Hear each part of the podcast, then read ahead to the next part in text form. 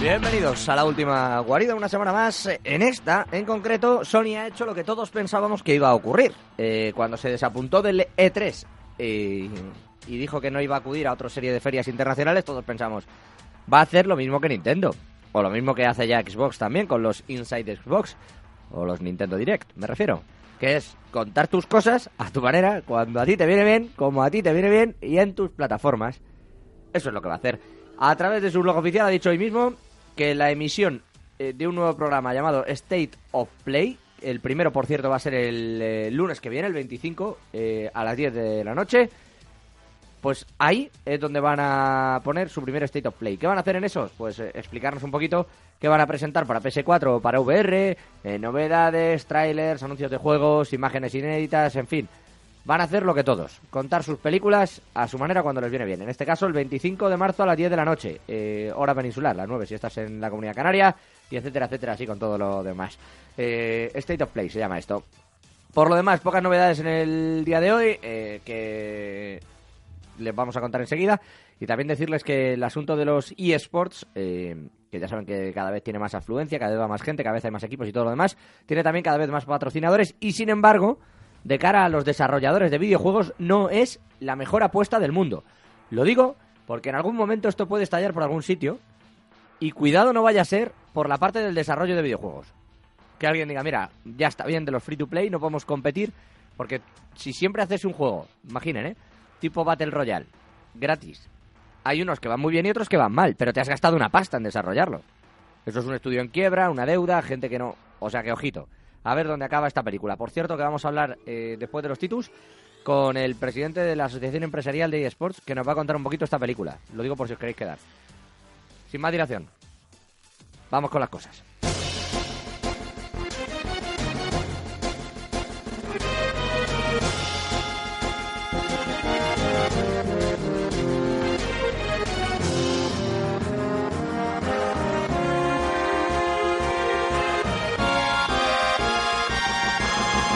Las cosas del jugar que son como las del comer. Es mejor que no se juegue con ellas. Y las del querer también. José Antonio, ¿qué tal? ¿Cómo estás? Menos mal que no hay cámaras en el estudio, ¿eh? José Antonio González. eh, Muy buenas. ¿La vida bien?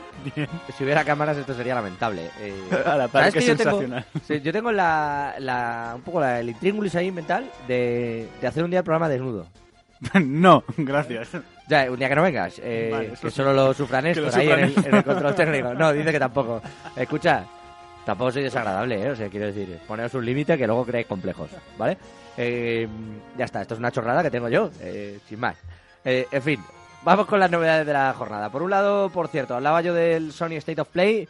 Ojito porque se ha metido también Google en esto del mundillo del videojuego. Tardaba en pasar. Sí, ha tardado, pero ha entrado eh, como un elefante en una cacharrería. Ha hecho daño, ¿eh? En, bolsa, por ejemplo. En bolsa sí caía Nintendo, caía, también caía Sony, pero ha hecho una presentación eh, de su plataforma, porque bueno, ya sabes cómo, y sabrán los, los oyentes, eh, cómo somos los periodistas.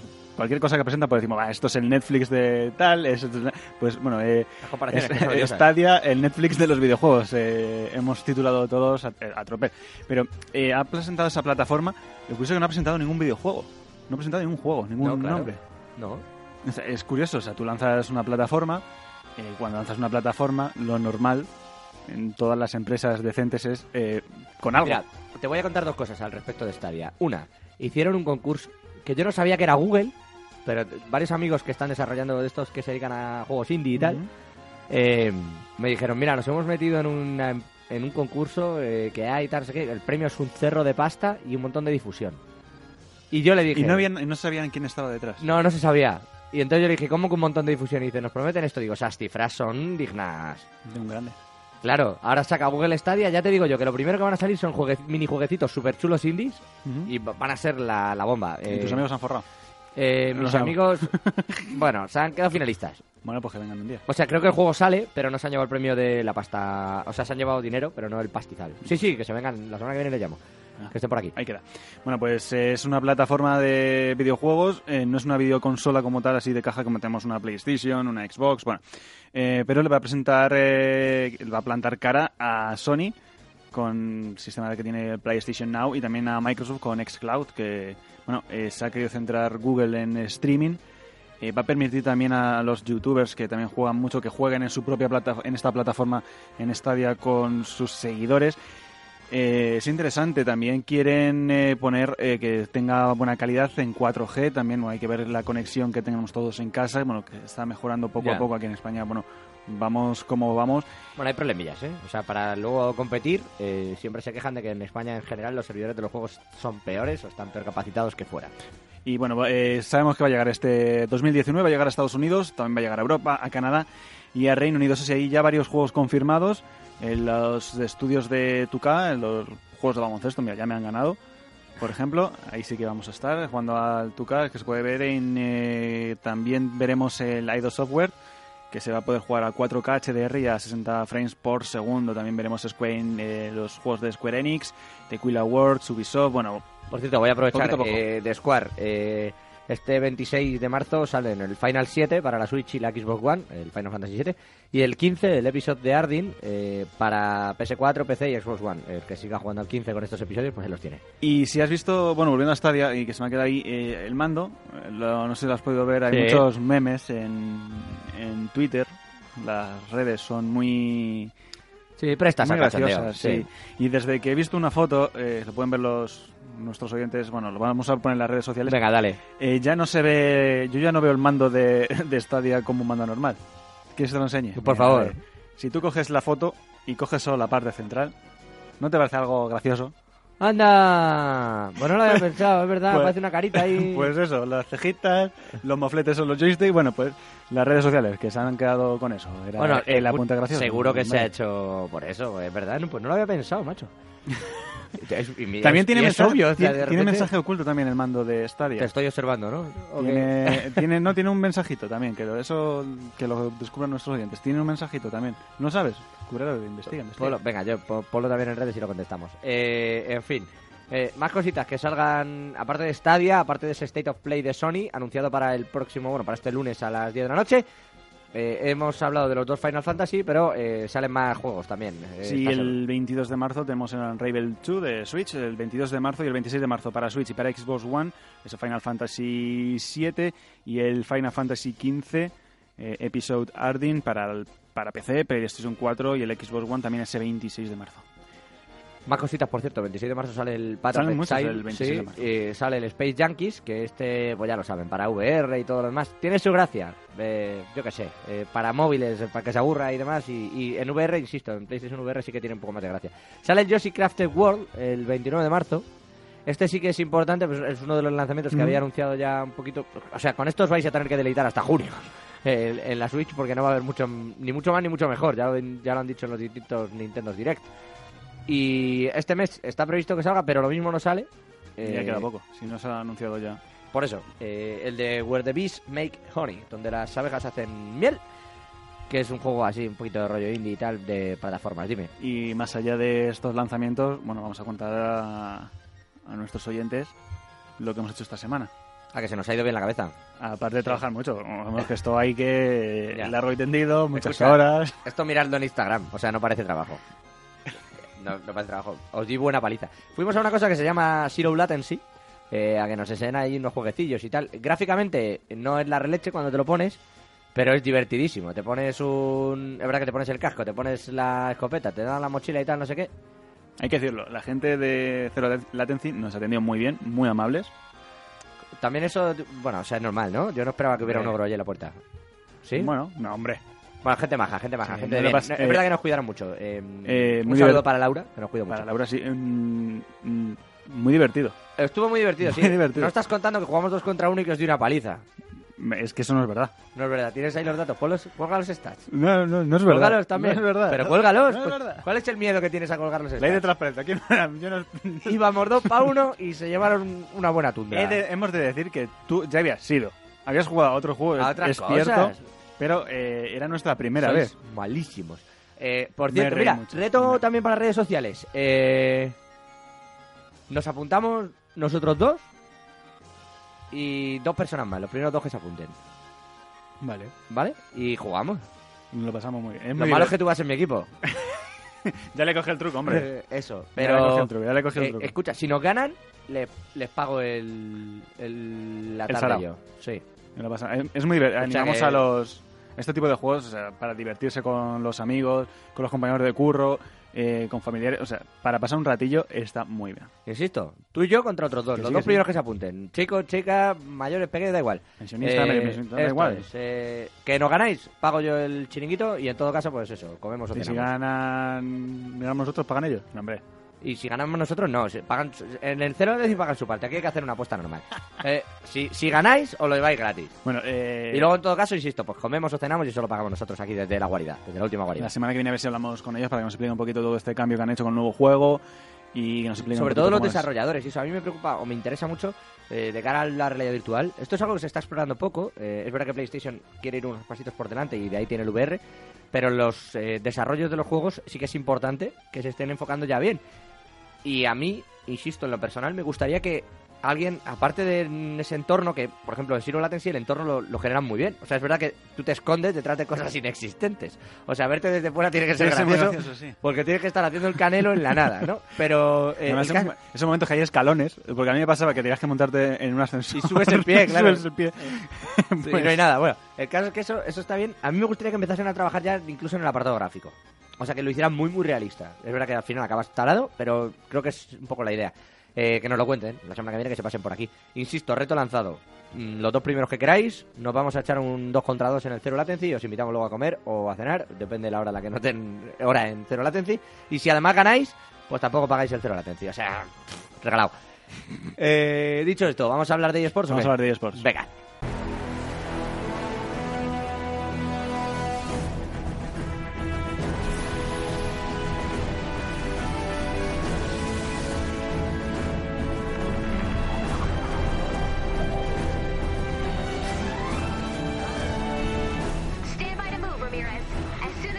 Pues ahí lo tienen, uno de esos Battle Royale, como el que estamos escuchando de fondo, eh, como es el caso del Fortnite, eh, también el Apex Legends, en fin. Eh, ya con el LOL, a través de ordenador o con el Clash Royale en los móviles, etcétera, etcétera, todo el mundo sabe dónde se mete cuando empieza a jugar a eso. Está bien porque uno empieza a jugar normalmente a estos juegos sin querer. El de al lado te dice, mira, bájate lo que está entretenido. Y empiezas a enchufarte y a viciarte y a jugar y a quedarte un poquito prendado. Luego te picas, porque resulta que las cosas que tienes no son las que tienen los que te empiezan a dar unas palitas tremebundas. Y quieres conseguirlas. Y así es como te enganchas. Y cuando ya les echas más horas que un perro en un chalet, acabas teniendo niveles de pro. ¿Qué quiere decir esto? Pues que acabas queriendo jugar y convertirte tú también en alguien que gane en lo que ya se llaman los eSports. José Antonio González, eh, que sigues por aquí, eh, ojo porque esto... Es- bueno, ya muchos lo califican de industria. Es que es Hay quien dice que se está pinchando esto. Es una burbuja. Bueno, eh, mira la gente de Activision Blizzard. Bueno, sa- saludamos también a nuestro Sí. invitado y, y lo hablamos directamente. Álvaro Marco, presidente de la Asociación Empresarial de eSports. ¿Qué tal? ¿Cómo está? Hola, ¿qué tal? Encantado de saludaros. El gusto es nuestro. ¿Esto es una burbuja o no es una burbuja? Bueno, las cifras dicen que no. Eh, lo que dicen todos los informes de expertos como el de Nielsen o el último más reciente News o, eh, Global World eh, de 2019 es que eh, no solo se pincha, sino que las eh, que sigue creciendo tanto en España como a nivel internacional y las eh, predicciones eh, de generación de ingresos de cada próximos años eh, así lo así lo estiman. eh. Por lo tanto, desde mi punto de vista, no es que no sea una burbuja, todo lo contrario, es un sector que va en alza. Es verdad eh, que en los últimos años y meses en particular se ha venido hablando mucho de los eSports en España como, como eh, la gran panacea de la industria del, del entretenimiento eh, en el futuro y es cierto que esto, eh, que posiblemente sea así en unos años, aún tiene que consolidarse, ¿de Bueno. acuerdo? Pero, eh, como digo, el- el, eh, las cifras indican eh, que va más. Claro, pero esas cifras que usted comenta, efectivamente, son de entradas de sponsors, patrocinadores, etcétera, un montón de marcas que se están sumando a esto porque ven que si la gente en un Madrid-Barça hay 107.000 personas en el campo, eh, en un, qué yo, iba a decir Journey contra alguien, en un Call of Duty, eh, pues eh, hay muchos más de 107.000 conectados, ¿no? Puede haber 100.000, eh, cientos de miles. Sí, Entonces, Sí, eh, sí, en efecto. el- entonces- el, el hecho. no, le, le decía, las marcas se meten en esto y efectivamente los ingresos aumentan, pero luego yo le he preguntado lo de la burbuja porque, eh, por ejemplo, la gente de Movistar ha cerrado el canal que tenía de esto y solo se ha quedado con varios programas que los ha metido en vamos. Y Activision Blizzard, todo un gigante, eh, se ha pasado de frenada comprando cositas de, pues hacia eSports, eh, creando ligas, etcétera, etcétera, y está un poco reculando, cerrando un poquito esa- ese apartado. Bueno, es cierto que la, estrategia de unas empresas está siendo algo errática, eh, quizá también porque muchas de ellas están, están eh, con el prueba-error eh, en algunos casos. El caso de Movistar en concreto yo creo que no ha sido una cuestión tanto de, eh, que no hayan visto la, oportunidad, la rentabilidad del canal, como de una estrategia a nivel global, eh, en virtud de la cual, pues bueno, donde había antes una colaboración eh, a nivel España con eh, la SL, eh, a nivel global eh, han firmado Telefónica con, con, con Vodafone, eh, perdón, ha firmado SL con Vodafone y por lo tanto Telefónica aquí en España se queda un poco fuera del juego, ¿de acuerdo? Pero bueno, con todo y con ello es cierto eh, que las marcas a la hora de, de, de establecer su estrategia, pues bueno, hay distintas, hay distintas metodologías, hay algunos que son meros sponsors, hay otros que están apostando más eh, por crear equipos, hay otros que están apostando más directamente por patrocinar ligas y bueno, dentro de, de la estrategia que se marca cada uno, pues efectivamente eh, algunas pueden ser más eh, erróneas eh, o más equivocadas. En el caso, por ejemplo, de Movistar, eh, donde sí que sigue apostando claramente es con su equipo de eSports, que es uno de los más conocidos. Eh, Los Riders, ¿no? Están, exacto. ¿Y las empresas eh, ven barreras a la hora de invertir en el mundo de los eSports? Esa irregulación, la falta de regulación, no es uno de los problemas que se encuentran también las empresas ¿no? a la hora de pues decidirse meterse en este nuevo mundo. Sí, las empresas, uno de los problemas que, que ponen encima de la mesa eh, es el hecho de que es un sector que, no tiene una regulación clara, sobre todo en competiciones concretas, que está dirigido por empresas privadas, como son los propios organizadores de ligas, eh, y que en gran medida además dependen de los publishers, de los desarrolladores. Entonces, bueno, sí que es cierto con que ya hay algunas competiciones eh, que tienen una cierta historia y trayectoria y que están muy consolidadas en el mercado, eh, es cierto que al final dependen de una empresa privada y dependen de, fundamentalmente de un publisher que continúe ¿no? en esa colaboración con la liga o con el organizador. Entonces eso sí que genera una cierta, una cierta desconfianza eh, en este tipo de, de inversiones que muchas veces, pues como todos sabemos, son a largo plazo eh, y que se den una cierta certeza, un horizonte temporal claro, eh, cuál va a ser el, el recorrido de la inversión que estará haciendo y en el campeonato o en el equipo en concreto en el que esté invirtiendo. Eh, Álvaro, cuando uno monta una asociación de la que usted es presidente, como la Asociación Empresarial eSports, eh, ¿cuál es su objetivo? Quiero decir, porque uno cuando mira este tipo de asociaciones, eh, uno piensa, me va a perdonar ¿eh? por las comparativas, porque a lo mejor no sé si son erróneas o no, pero uno piensa en patronal y sindicatos, ¿no? Y entonces, cuando uno piensa en esto, piensa, bueno, pues algo así como la patronal empresarial de, dentro de los eSports. Eh, ¿Cuál es el, el objetivo final? que ¿Por qué pretenden velar? ¿O, o miran por también derechos de, de los trabajadores, de los jugadores? Porque esto no está muy bien regulado tampoco. No, en, efecto, en efecto, eh, no hay una regulación específica sobre asociaciones y sindicatos en, en, en los esports en concreto, por tanto se regula con la normativa general. Eh, la iniciativa de la asociación surge por parte de, de una empresa, en concreto de, de BDO Abogados, eh, de la que soy socio, eh, que como consecuencia de la, del conocimiento y de la penetración que tenía en el sector, al estar asesorando a distintos eh, players del mismo, desde eh, empresas de comunicaciones eh, hasta algún desarrollador de videojuegos, etcétera, etcétera, eh, vimos la necesidad de establecer una asociación que aunase, que reuniese a gran parte o a, de, los principales players del mercado, los principales stakeholders, de tal forma que en varios eh, objetivos eh, que son comunes a todos ellos tuviesen un canal a través de a través de, del cual eh, lo pudiesen hacer efectivo. Bueno, veíamos que en un sector un ecosistema muy complejo en el que muchas veces hay intereses cruzados entre los desarrolladores, eh, entre los eh, las telcos, los broadcasters, eh, las ligas, los equipos, los jugadores, etcétera.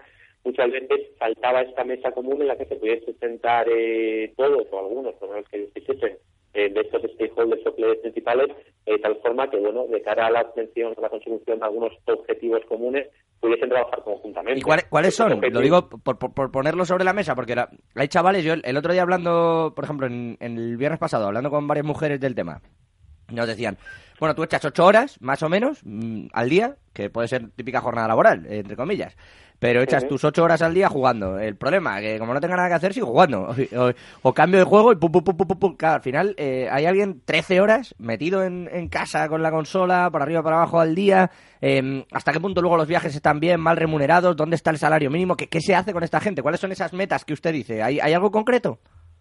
Sí, ahora mismo eh, los principales objetivos de la, de la asociación son, por un lado, el, el fomento y la divulgación eh, y el impulso del sector en España. Eh, en segundo lugar, eh, el trabajar por un marco regulatorio eh, y, sobre todo, autorregulatorio del propio sector que favorezca esta implantación y un mayor desarrollo de los esports en España, que ayuda al crecimiento.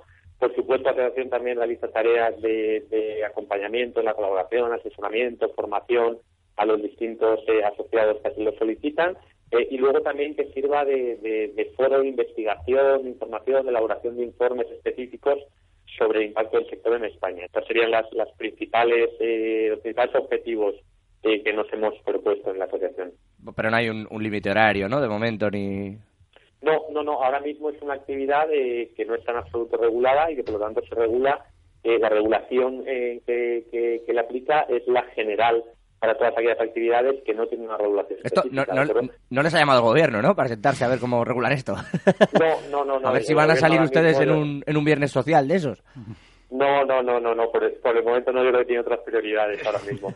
es cierto que a nivel autonómico eh, el gobierno de Canarias sí que ha realizado ya un primer intento por regular este, este sector. Sabéis que en, en general en, en- en la comunidad de Canarias está intentando ser un hub. Sí, van por delante. Estuvieron aquí también con nosotros exacto, contándolo y-. Eso es, eso es. Pero lo cierto es que se ha parado. Al final hay unos intereses contrapuestos de distintos estamentos que intervienen en el proceso educativo, en los colegios, etcétera, eh, que crearon una especie de lobby para parar eh, alguna de las medidas que se proponían, y ahora mismo está parado. Pero lo cierto y verdad es que, eh, dada la- el impacto que está teniendo el sector, cada vez, cada vez hay eh, más y más eh, personas eh, que están vinculadas, aunque sea simplemente como espectadores o como gamers con el sector, eh, y dada también el impacto económico que poco a poco, la relevancia económica que poco a poco va cogiendo el sector, a través de organización de eventos, de patrocinios, etcétera, etcétera, sí que va a ser necesario establecer una cierta regulación eh, para algunas cuestiones que ahora mismo el sector reclama, ¿de acuerdo? Tales como, por ejemplo, la relación eh, laboral eh, de los jugadores con sus clubes. Eh, sabemos que en otras, eh, en los deportes tradicionales, por ejemplo, existe una regulación específica eh, que regula la, de, la relación de deportistas profesionales, eh, la regulación de las relaciones de los menores de edad, eh, los jugadores menores de edad con esos clubes. Pero actualmente, actualmente ¿cómo están contratados? Porque muchos lo que están, más que ser jugadores profesionales, son como sponsors. Es decir, eh, que no tendrían ni que despedir al trabajador o al, o al jugador. Simplemente dejan de patrocinarle. Sí, bueno, ahora mismo muchos jugadores lo que tienen es, eh, directamente no tienen ningún tipo de relación eh, laboral con la empresa porque son ellos los que han formado su club, su asociación, su sociedad y están ellos trabajando directamente en la misma como, como socios. Eh, también nos encontramos eh, y hemos visto algún caso de clubes que eh, lo que tienen es una relación laboral común eh, con sus jugadores, ¿de acuerdo? De la que está regulada en el de los Trabajadores. En algunos casos también hemos visto que se acogen a la normativa específica eh, para artistas, ¿de acuerdo? A lo que en, para eventos concretos se puede asimilar eh, y además encaja muy bien con el tema de menores de edad. Y en otros casos se está intentando, lo que pasa es que sí que ahora mismo no tiene regulación, eh, la asimilación a la de a la relación laboral del deportista profesional. Pero ahora mismo, como digo, no hay ninguna regulación específica y a priori la relación que encajaría más y que no se podría ser discutida por nadie la, la, la, la relación laboral común. Lo que pasa es que la relación laboral común, la establecen los trabajadores, tiene también una serie de características que no encajan bien con, con la eh, actividad real que vienen prestando estos chicos y chicas en sus clubes. Y no tiene pinta de esto que se avance ¿no? en los próximos meses. Mm, No tiene pinta. Nosotros lo que estamos propugnando y se está discutiendo en el seno de la asociación es que eh, haya una autorregulación por parte del sector, es decir, que sean eh, los propios clubes y ligas fundamentalmente, que son los que, y jugadores por supuesto, que son las tres patas involucradas más directamente en, la cuestión de la relación laboral, las que establezcan eh, cuáles deben ser las condiciones laborales de sus trabajadores y que establezcan, pues como bien apuntabais antes, eh, un necesario descanso eh, en el trabajo, eh, una- un- un- unas normas específicas para poder competir en cuanto a- a una edad mínima para, para poder competir, un estado físico mínimo para poder competir, una asistencia sanitaria y una regulación y, una- y un soporte, una cobertura sanitaria eh, para el jugador eh, que está compitiendo, etcétera, etcétera. Eh, mientras que llega la regulación por parte del regulador, por parte del legislador, creemos que lo más conveniente, que lo más conveniente es que sea el propio sector Claro, que sí, establezca sus normas. Que de alguna manera se adapten. Eh, le iba a decir, eh, Álvaro, ya para casi terminar, pero em, esto es un mundo muy global, el asunto de los eSports. Entonces, uno compite desde aquí con alguien de, qué sé yo, cualquier parte del mundo, ¿no? Eh, hay mucha gente que se queja de los servidores, etcétera, etcétera. Por ejemplo, eh, jugadores de FIFA dicen que en España el servidor funciona peor, lo que tiene FIFA adaptado aquí, y que a veces pues pierden por eso, ¿no? Dentro de que hay jugadores que son bastante buenos. Pero le iba a decir, eh, y usted que está muy metido en esto, ¿vamos a ver ligas ibéricas de los, de los juegos? ¿O, o ligas en España exclusivas? ¿O no? Porque esto sería limitar mucho el mercado. Sí, bueno, respecto a lo, a lo que me comentabas antes, es muy relevante porque se está discutiendo dentro del sector la necesidad de establecer una- unos verificadores que comprueben, unos verificadores terceros independientes que comprueben que efectivamente eh, todo el soporte técnico informático se Claro, que se juega en igualdad de es condiciones, igual, vaya. Es igual en todas las localizaciones, de tal forma que al final no afecta a la competición real, ¿de acuerdo?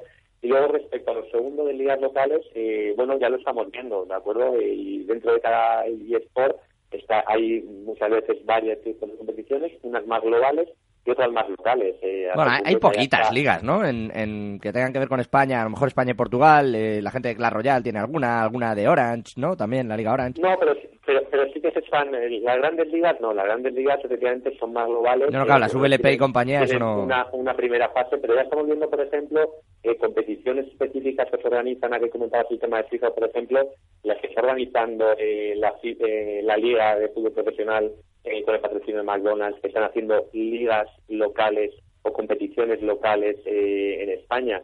Eh, pues bueno, eh, eso lo vamos a ir viendo eh, cada vez más, ¿de acuerdo? En tanto en cuanto se llegue a un acuerdo eh, con el publisher y, y- y las diferentes ligas que tengan ya contratado con ese publisher la organización de un campeonato, en la medida que se permita y que se puedan hacer más campeonatos a nivel local o regional de distinto ámbito, no creo que pueda ser un problema. Pero efectivamente, los eSports son globales y lo natural es que se vaya atendiendo a competiciones cada vez más globales en las que bueno puedas competir eh, desde tu eh, domicilio, de tu localización en España, eh, con un club o con un jugador chino, japonés, americano, noruego. Ya verá que al final, en vez del mando, lanzo el wifi por la ventana. Eh, me falta poco.